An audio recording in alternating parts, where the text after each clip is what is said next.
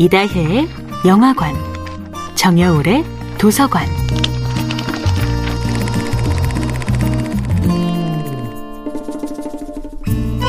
안녕하세요. 여러분과 아름답고 풍요로운 책 이야기를 나누고 있는 작가 정여울입니다. 이번 주에 함께하는 작품은 1년의 삼국 유사입니다. 1년의 삼국 유사에는 여성의 모습으로 변신한 관음보살의 재치와 유머가 반짝이는 이야기, 노일 부득과 달달 박박이 있습니다.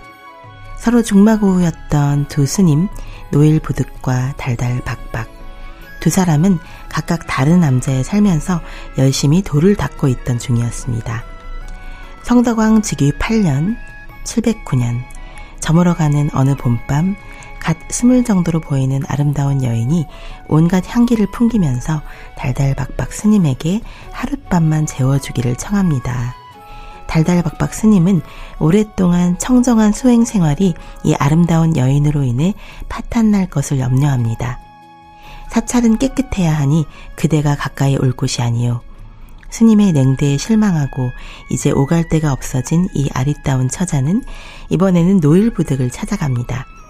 한층 간절한 어조로 노일부득 스님에게 하룻밤 묵어갈 것을 청하는 아름다운 여인, 아니 관음보살의 모습은 얼마나 가련했을까요?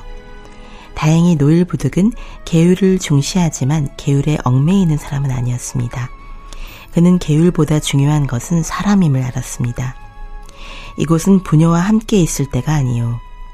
그러나 중생의 뜻에 따르는 것도 또한 보살 행의 하나인데 더구나 깊은 산골짜기에서 밤이 어두우니 소홀히 대접할 수 있겠소?